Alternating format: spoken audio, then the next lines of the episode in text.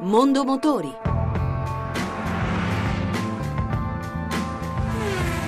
A cura di Roberto Taglialegna. Buon pomeriggio e buon ascolto da Lucia Voltan.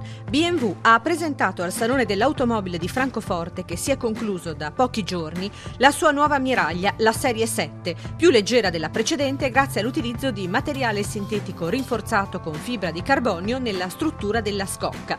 Motori diesel e benzina da 265-450 cavalli, ma a inizio 2016 anche la Serie 7 avrà la sua ibrida plug-in. Nel complesso il gruppo, che comprende anche i marchi Mini Lamborghini e Rolls-Royce, ha portato a Francoforte cinque novità. Sergio Solero, presidente e amministratore delegato di BMW Italia la nuova Miraglia, la nuova Serie 7, una vettura che porta innovazioni tecnologiche su tutti i campi possibili, tecnologie dei materiali, del powertrain, della connettività e dell'assistenza alla guida. Passiamo alla nuova BMW X1, vettura completamente nuova, eh, studiata su un pianale diverso, quindi motore trasversale e trazione anteriore e poi tutte le modalità X-Drive ovviamente.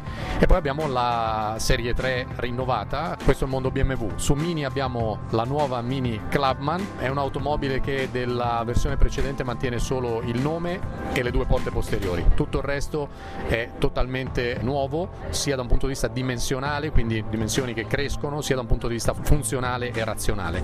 Per ultimo anche la nuova Rolls-Royce Dawn. È sempre più orientato all'elettrico il futuro della Porsche, che a Francoforte, insieme alle nuove 911, ha presentato un concept molto indicativo di quelle che saranno le tendenze dei prossimi anni. Mauro Gentile, responsabile della comunicazione Porsche. La Mission è sostanzialmente un concept eh, elettrico da 600 cavalli, 500 km di autonomia che si ricarica all'80% in 14 minuti, quindi una visione per quanto riguarda il futuro che vedremo se avrà la possibilità di essere realizzata.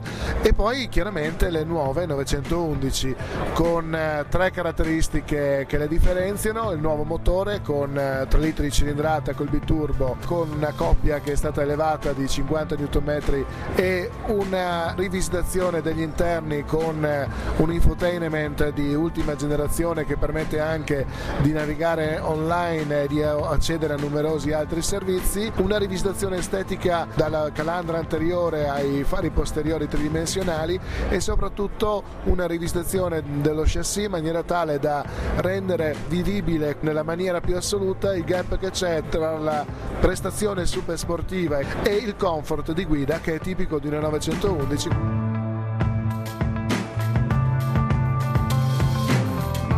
E anche per oggi abbiamo concluso. Da Lucia Voltan l'augurio di un buon pomeriggio.